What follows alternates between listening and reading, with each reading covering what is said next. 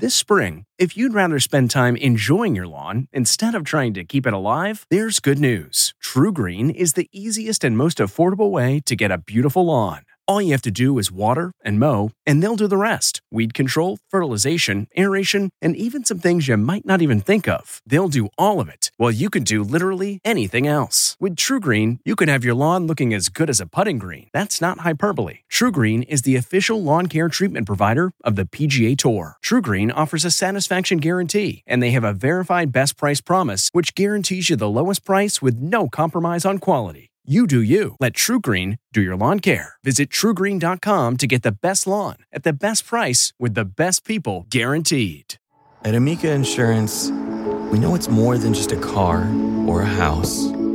It's the four wheels that get you where you're going and the four walls that welcome you home. When you combine auto and home insurance with Amica, we'll help protect it all. And the more you cover, the more you can save. Amica, empathy is our best policy.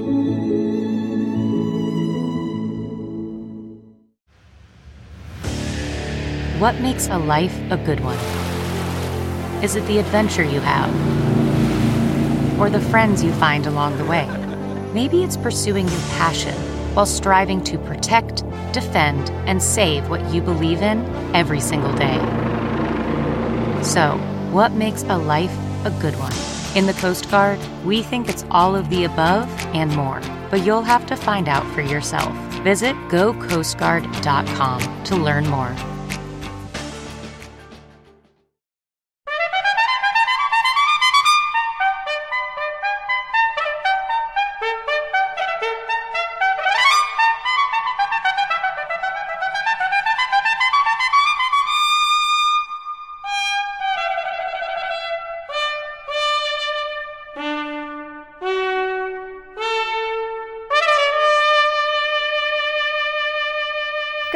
Morning. I'm Jane Pauley, and this is Sunday Morning. If you're planning to join the crowd today at the beach, maybe take in a movie, it's our unfortunate duty to remind you COVID is still very much with us. In fact, infections are on the rise. Now, of the millions of Americans who will contract the virus, many will fully recover in a matter of weeks. Many, but not all. The risks of the medical mystery that's come to be known as long COVID are very real, which is why the doctor is in this morning. Our Dr. Jon LaPook is taking a closer look at long COVID. As America enters its third summer of COVID, one lesson is becoming more and more clear. Some who contract the illness do not bounce back to their pre COVID health. Everybody wants the pandemic to be over. The pandemic is far from over for me. Researchers are urgently searching for ways to help. I want to be very clear about this. The symptoms and the disease are absolutely real. We are failing right now as physicians in figuring out how to how to identify that and how to characterize it. The search for answers about long COVID later on Sunday morning. Ben Tracy catches up with gun control advocate Gabby Giffords, along with her husband, astronaut and Senator Mark Kelly. Elizabeth Palmer checks out the Deadline Cafe, where writer's block is never on the menu. David Martin has the poetic tale of one of the Vietnam vets just awarded the Medal of Honor, plus my conversation with young adult author Jason Reynolds, a story from Steve Hartman and more this Sunday morning for the 17th of July, 2022. We'll be right back.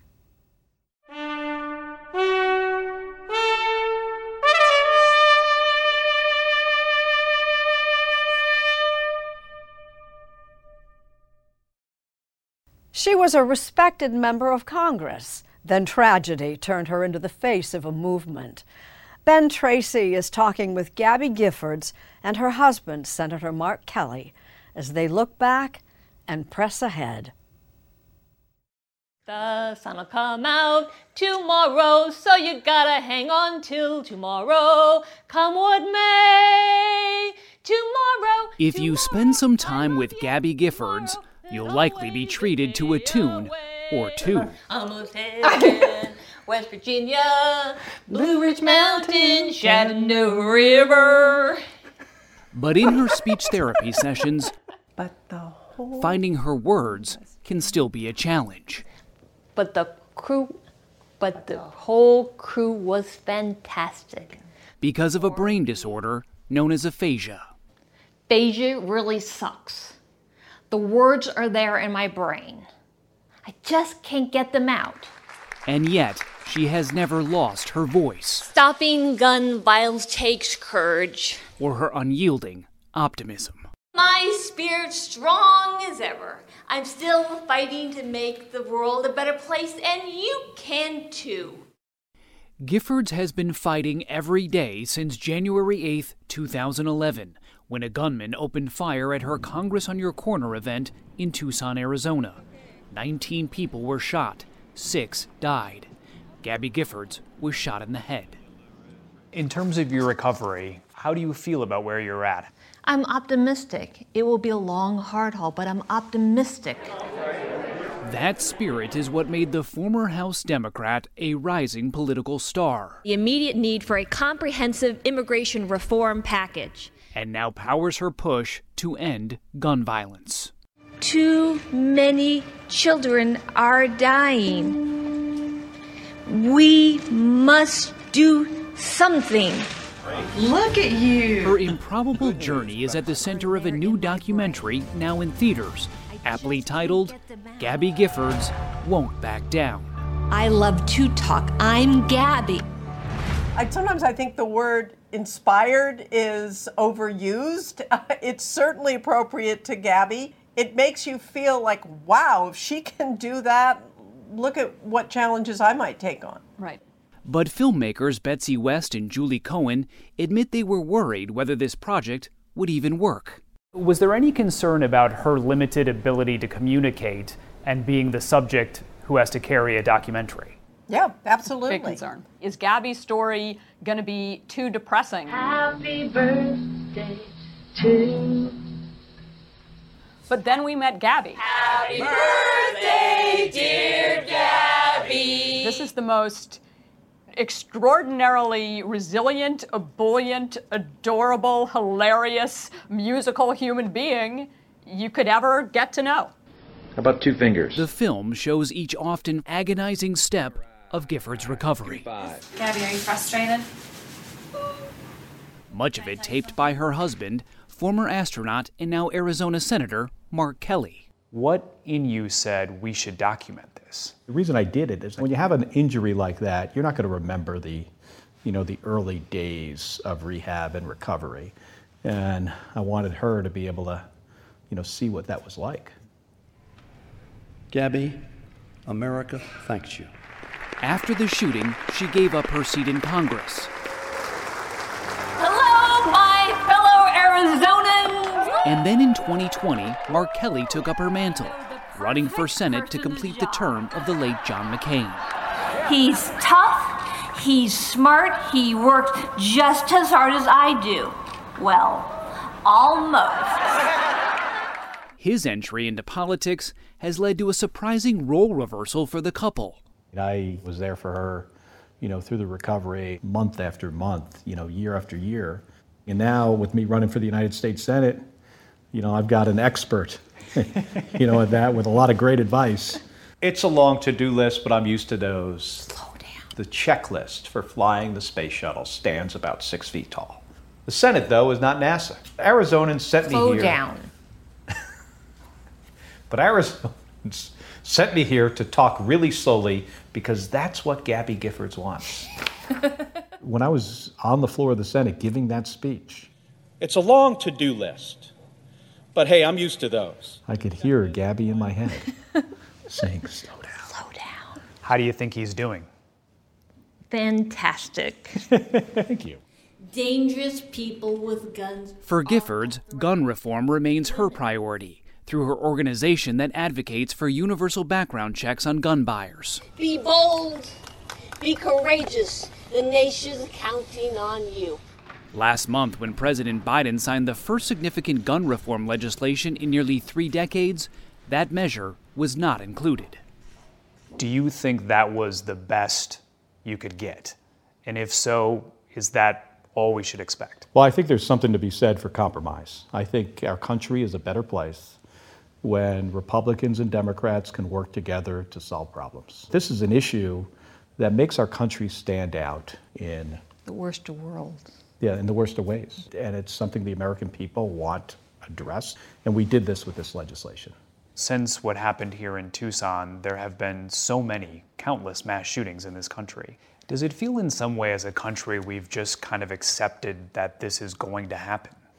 No. We shouldn't. No. Yeah, we shouldn't. You know, sometimes it might take us a little while to get to it. But, uh, you know, no other country on this planet as is as good at solving problems as the United States of America. No turning back. Fight, fight, fight every day. Gabby is one of the most courageous people I have ever known. Just a few days ago at the White House, Giffords received the Presidential Medal of Freedom for her advocacy. Because of her, lives will be saved and America will be safer. And while it's tempting to dismiss her optimism that we will end our country's plague of gun violence as either naive or just stubborn, you then remember the long odds Gabby Giffords has already beaten. For me, it has been really important to move ahead, to not look back. I hope others are inspired to keep moving forward no matter what. No matter what. No matter what. No matter what. For most, recovering from COVID 19 takes patience and the right medication. But for those diagnosed with long COVID, it's a very different story. And as our Dr. Jon LaPook explains, for those patients, life is a constant search for treatment, for relief, and for answers. In everyday conversation, people say, Hey, how are you? Or in emails, Hi, hope all is well. And those conversations and those questions are really hard for me to answer. What do you answer? I say, Well, I'm doing all right. For Ken Todd, all right is very much a relative term. Since contracting COVID 19 back in January 2021, Todd has never made a full recovery, making him one of the millions who suffer from long COVID. The CDC defines long COVID as health problems that persist more than a month after a COVID infection. And for this 53 year old media executive, long COVID is very much a fact of life. It's very discouraging. I was doing everything I was told to do. The doctors told me, however, that I would not see improvement over the course of weeks. It would be more like over the course of months. You know, it's very isolating. You feel like you're disconnected to the world. The world is moving on without you, and you're you kind of feel invisible. That's a terrible feeling. It is. Ken Todd works for CBS's parent company, Paramount Global. But we met him through Survivor Corps, a long COVID patient support organization. Todd used to be a CrossFit fanatic, but a month after contracting COVID, he found even a stroll in the park would exhaust him. Were you short of breath at all? I was not short of breath. No chest pains? Nope. Just a weird feeling. Um, I went home and I slept for probably a couple of hours and then felt better. But that was really the beginning of realizing that something different is going on here. Morning. How are you? What's been going on are the unresolved and to outside appearances largely invisible consequences of COVID 19. For Ken Todd, that means fatigue, dizziness, inability to regulate his body temperature, and difficulty concentrating. Those are among the most typical symptoms, though chest pain, palpitations, and shortness of breath are also commonly reported. Can you diagnose long COVID on a blood test? No. X ray? No. CAT scan? No. MRI? No. Brain scan? No. Physical exam? No. So you can imagine how that would be disconcerting to somebody who has some symptoms. Yes, indeed. The scientific community needs to quickly understand what's going on and needs to quickly make some criteria, some diagnostic rules. Here at NYU Langone Health, where I'm a professor of medicine, Dr. Leora Horwitz has gone from treating patients during the worst of the pandemic to searching for a way to diagnose and treat long COVID. Dr. Horwitz is helping to guide a $1 billion study run by the National Institutes of Health. It's called Recover, And its goal is to learn why so many people who contract COVID 19 are reporting long term symptoms. I've been in research for 25 years. I have never seen a study of this scale and this scope start in such a short amount of time. Why do you think this is taking off quicker than usual? Because COVID is an emergency. Consider this the Centers for Disease Control reports more than half of all Americans have been infected with COVID 19, and as many as one in five infected adults have experienced a symptom suggestive of long COVID. That's tens of millions. Here are a few things we do know. The more severe and prolonged the initial experience with COVID, the greater the risk of long COVID. Being vaccinated lowers the risk of severe illness and the risk of long term effects. But more than two years into the pandemic, researchers still have very few solid answers. The big surprise in COVID has been people who were never even that sick in the acute phase that are still having persistent problems. The NIH's Dr. Walter Koroshetz is at the helm of the RECOVER study. For Dr. Koroshetz, who specializes in diseases of the nervous system, the mysteries of long COVID present a familiar dilemma. I'm a neurologist. A lot of the illnesses that we treat, we don't have a treatment. Our job is to kind of help people get, you know, as best they can get through their illness. That skill is necessary now more than ever. Researchers are honing in on some possible causes of long COVID, including long term damage from the initial illness, such as inflammation in the heart, lungs, and blood vessels, disruption of the microbiome, the trillions of bacteria in our gut that have wide ranging effects on our health, the immune system mistakenly attacking healthy tissue after the virus is gone, and an immune reaction to remnants of the COVID virus that can remain in the body months after an initial infection.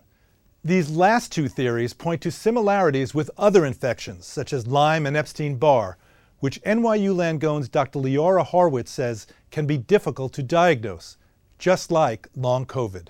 I want to be very clear about this. The symptoms and the disease are absolutely real.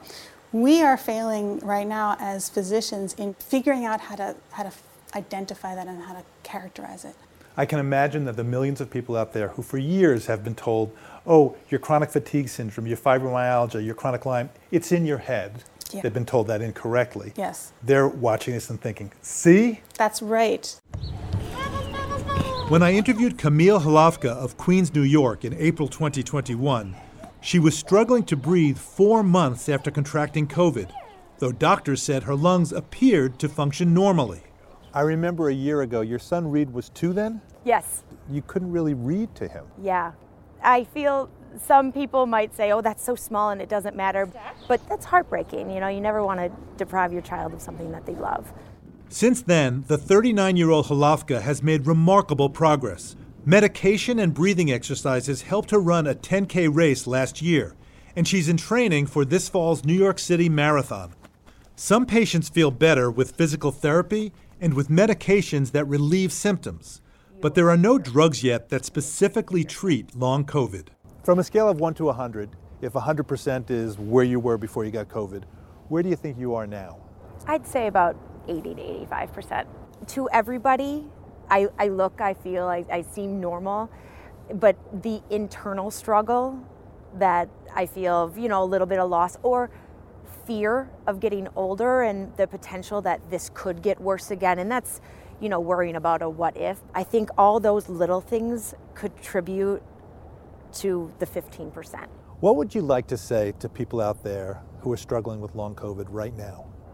I would like to say that life carries forward and you know as hard as it, as it is that it happened to you we are alive hope is my message hope that sense of optimism is what propels ken todd as well though he reports feeling only about 50% back to his pre-covid health he has improved his stamina by following a physical therapy program developed by new york's mount sinai hospital and he recently volunteered for the NIH's RECOVER study. Giving help to others, it seems, gives Ken Todd hope for the future, even when the present remains a struggle. Whatever I can do to help the medical community figure this out, I want to be able to do that. It gives me purpose to talk about my experience Everybody wants the pandemic to be over. The pandemic is far from over for me. the comfort of your favorite seat is now your comfy car selling command center, thanks to Carvana. It doesn't get any better than this. Your favorite seat's the best spot in the house. Make it even better by entering your license plate or VIN and getting a real offer in minutes. There really is no place like home. And speaking of home, Carvana will pick up your car from yours after you finalize your offer. Visit Carvana.com or download the app and sell your car from your comfy place. Man, that sunset is gorgeous. Grill, patio, sunset. Hard to get better than that. Unless you're browsing Carvana's inventory while you soak it all in. Oh, burger time. So sit back, get comfortable. Carvana's got thousands of cars under $20,000 just waiting for you. I could stay here forever. Carvana, where car buying meets comfort, meets convenience. Download the app or visit Carvana.com today. Earlier this month, retired Major John Duffy was awarded our nation's highest military honor, the Medal of Honor. But as David Martin explains, part of his story is pure poetry. It was a brutal battle. No quarter asked, none given. You killed the enemy, or the enemy killed you. It's not often, if ever, a recipient of the Medal of Honor is also a published poet. But retired Green Beret John Duffy turned his trial by fire into an epic poem of the Vietnam War. Lots of soldiers have written memoirs about their time in combat. You chose to write poetry. Why? I wanted to paint the picture of the action and the panorama of the combat there. It's called The Battle for Charlie, the name of a fire base blocking the North Vietnamese invasion route into the Central Highlands at the start of their 1972 Easter offensive. This is a CBS News special report. Three North Vietnamese divisions threatened to cut South Vietnam in half. Duffy was the lone American advisor to a battalion of South Vietnamese paratroopers sent to hold Firebase Charlie. Be brave, my comrades. What else can we do? There is no escape. Kill or die is our fate. Sounds like going in, you knew this was a battle to the death. We were given orders to fight to the death. In his poem, Duffy imagines the orders the North Vietnamese commander gave his troops. The big American with the radio on his back. I want him killed. He is controlling the aircraft. Target him. He must be destroyed. That antenna was like a kill me sign. Plus, I was six foot two, and the Vietnamese are typically about five six. The airstrikes he called in were the only thing keeping badly outnumbered South Vietnamese troops from being overrun. The battle raged back and forth, the dying wounded moaning softly. Despair and hurt are common. Is this glory? So that's a good question. Is this glory? Is this glory?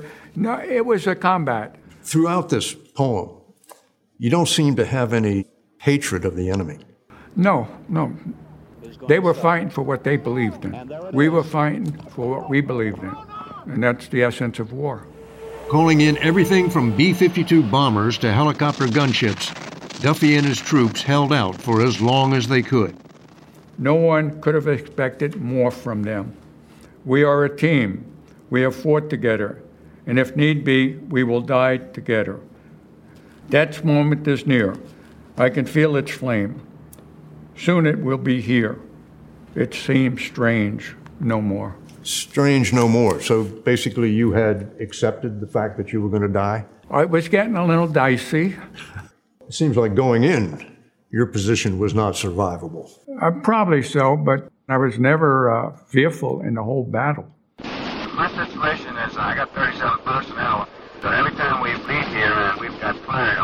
That's a recording of Duffy on the radio talking to the aircraft coming to his rescue. One of them is low on fuel and tells Duffy he has to leave. Oh, so it's made. You did a good job. Next time I'll see you, I'll you a big bottle of scotch. Roger that. Of the 471 men committed, I came out after two weeks of intense battle with 36 survivors. Most of them had been wounded. Duffy started writing the poem a week later. and has been adding to it ever since. No one won on Charlie. Each side managed to lose. Then he sums up his own career, starting as a 17 year old private and ending as a major with four combat tours. I guess I did well, not having gone to hell. Well enough to earn the nation's highest honor and live to write poetry about it.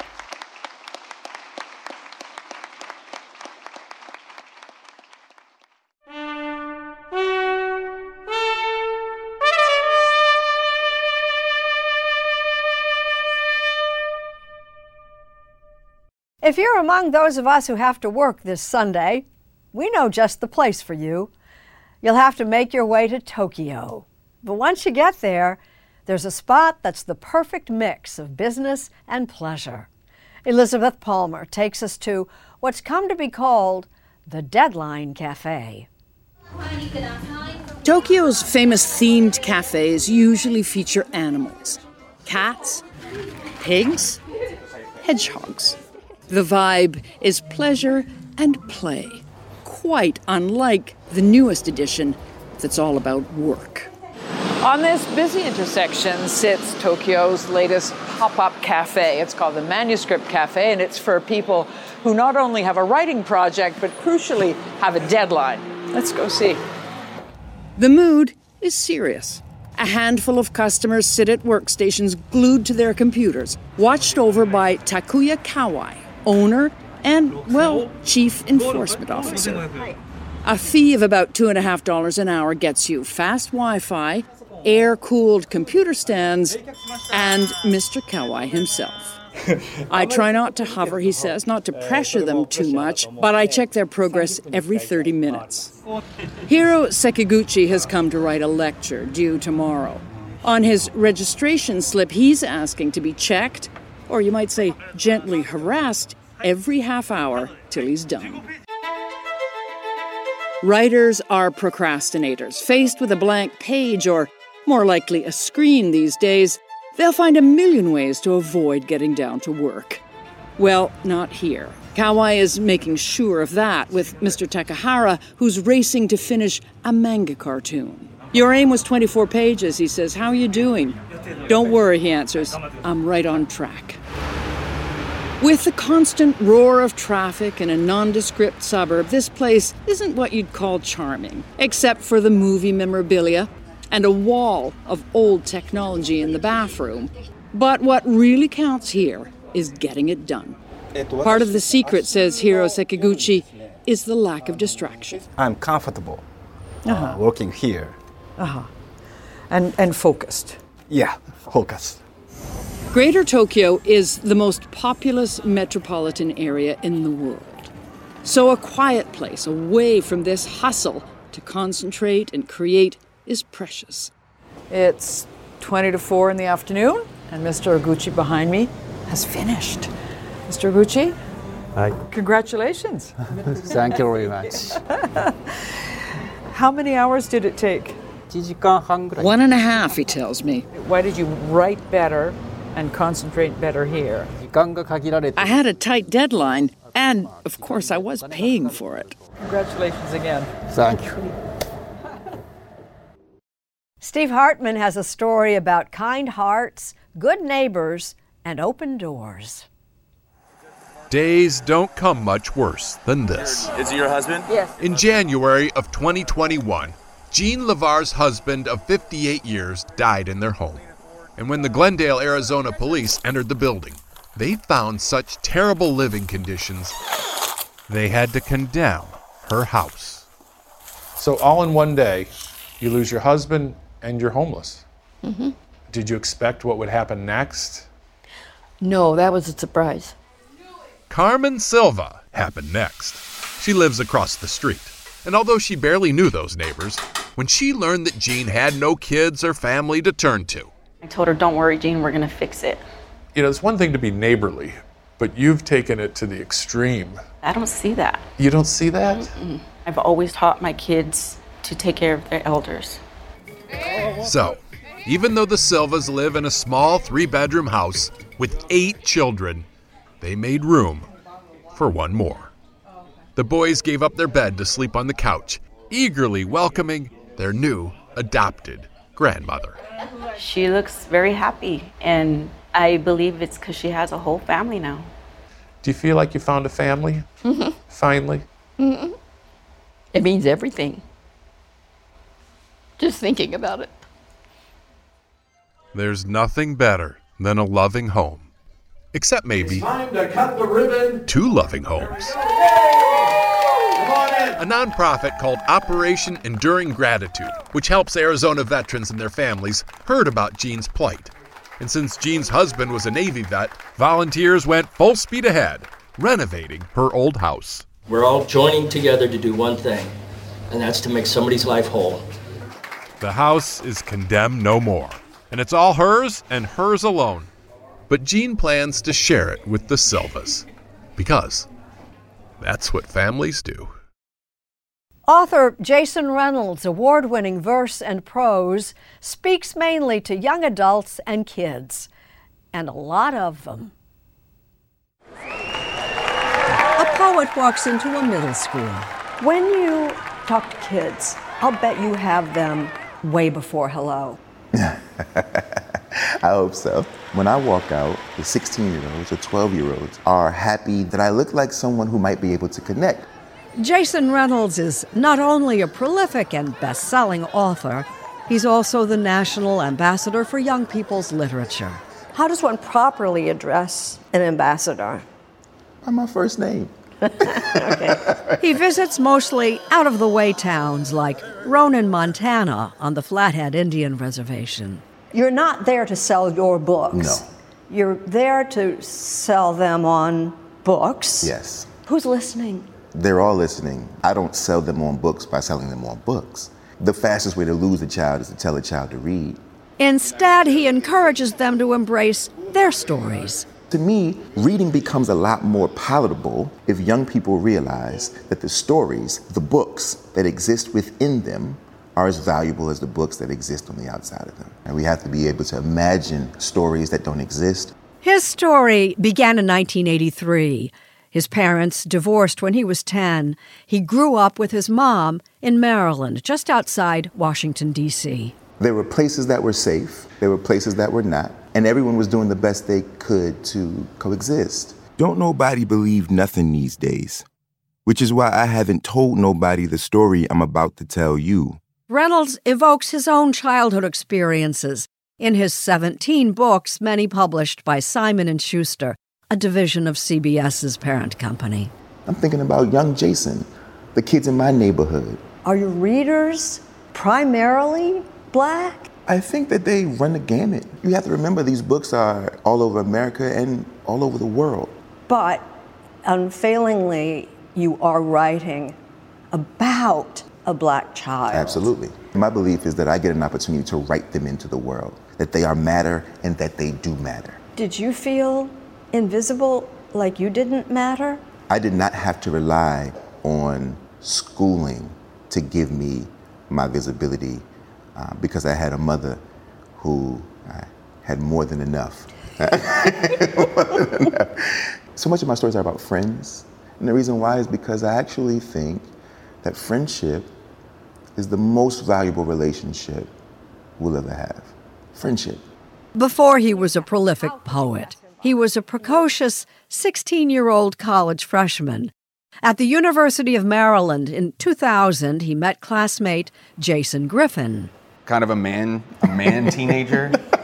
He was like six foot three, 220 pounds, just a towering figure. But I didn't have any friends. One day, seeing Reynolds sitting alone in the dining hall, Griffin was intrigued. And he has this cool crocheted hat. And so there's my entry. I really like your hat. He was like, Yeah, I made it. And I was like, Okay. You crochet? I, was, I would make my own hats and bags and everything. It was cool to him, but I'm sure there were some people who were like, that's strange. I mean, the hippie kid. People were like- definitely surprised when they came into our room and Monday Night Football was on, mm. and there's a bunch of big dudes sitting around crocheting, watching Monday I Night taught everybody Football. how to do it. I told everybody. Once I figured out that it was cool for my friends, I could teach all of y'all how to do this. And they left college with a book. a poet, an artist, black, white. We were college roommates, now close friends. Reynolds' poems Griffin's artwork. It went nowhere, and Reynolds sold clothes for the next five years. This is Stunt Boy. This guy right here. Him. He's the greatest superhero you've never, ever heard of. But today, Jason Reynolds might be the best selling author you've never heard of. A phenomenon in young adult literature, he's sold more than 7 million books. And for only the second time in 20 years, he and his longtime friend have collaborated on another book. I can't help but note the obvious. You have red hair and blue eyes. Yeah. You are the whitest man in this room. oh yeah, I win that award often. So your collaboration with the most successful Hmm. author of young adult books who's writing two black children for all children. Where do you come off? You don't think we look alike? Jason and I have had every uncomfortable conversation you can have and figured it out together. I think, if anything, perhaps that can be modeled a friendship, an honest friendship. As much as I love my culture, love being black, I also love my friend. Both of those things can coexist. And it feels like I'm the only person who can tell we're all suffocating. Their latest project, Ain't Burned All the Bright, is about a kid who's home at the height of the pandemic and the protests over the killing of George Floyd. the narrator goes hunting for an oxygen mask. Yes. Family's in quarantine, and by the end realizes something important. That all the air you'll ever need is in the boredom of your life. That the magic is in the minuscule and the mundane. You're controversial. Yeah. I was barely 20 feet away. The guy on the ground was black, and he looked like he was around my age, and I A few of his books have been banned in some places, like All American Boys, about two students. One who is white witnesses a police officer beating up a classmate. smashing his face into the sidewalk. The blood kept coming. If it's a story about race, some white parents are saying that I don't want my child reading this because I don't want them to feel bad about being a white child, which is never my intention, by the way. But it's being spun as a controversy, as a way to sort of put the kibosh on complicated conversations that kids are desperately trying to have. Jason Reynolds is still happily, comfortably having those complicated conversations. During one of his many school and library visits, a 12 year old raised his hand. He says, Why is it I almost never see white people in your books? Now, you could feel the air suck out of the room. And my response is, It's because I grew up in an all black neighborhood. That's all right for those neighborhoods and, and, and, and experiences to be lifted up. Does it bother you? Now, at this point, everyone's holding their breath, as you can imagine. Look, I'm- Right? I'm all the, all the adults, now. right? All the adults, everyone's like, oh God. Mm-hmm. And he says, Why would it bother me? No, I just, I'm just, I'm just asking. And that is a child.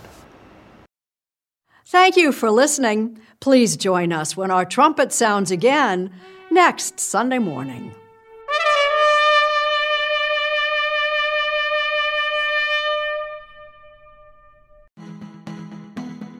When you're committed to raising the standard, you're bound to ruffle some feathers. At Happy Egg, we like to say we farm differently. But in reality, we produce eggs the way people used to by partnering with local small family farmers who raise our happy hens on eight or more acres. Because in our opinion, farming shouldn't be complicated, it should be happy.